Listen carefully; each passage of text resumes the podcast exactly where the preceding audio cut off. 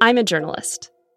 When I tell people that I report on abortion access, it's often a conversation ender. Just hearing that word, abortion, makes a lot of people really uncomfortable. But when people don't stop talking to me after I say the word abortion, they usually end up asking me lots of questions.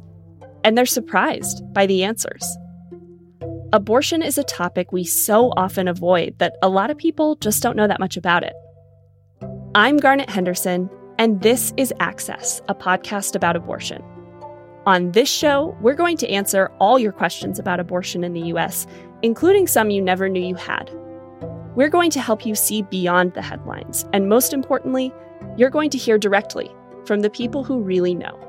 I felt at first like it was just like this secret I needed to keep that I was going to have an abortion. No one was going to know I was ever pregnant. It wasn't going to be a big deal.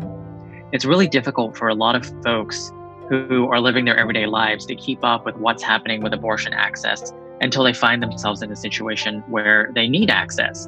Despite there being a constitutional right to abortion, people throughout the country have been arrested and tried for ending their own pregnancies. The disparities in healthcare, they've always been great, unfortunately, but it became that much more apparent during the pandemic. It's universal. People need abortions no matter how they vote, no matter how they feel, no matter how pro life they are.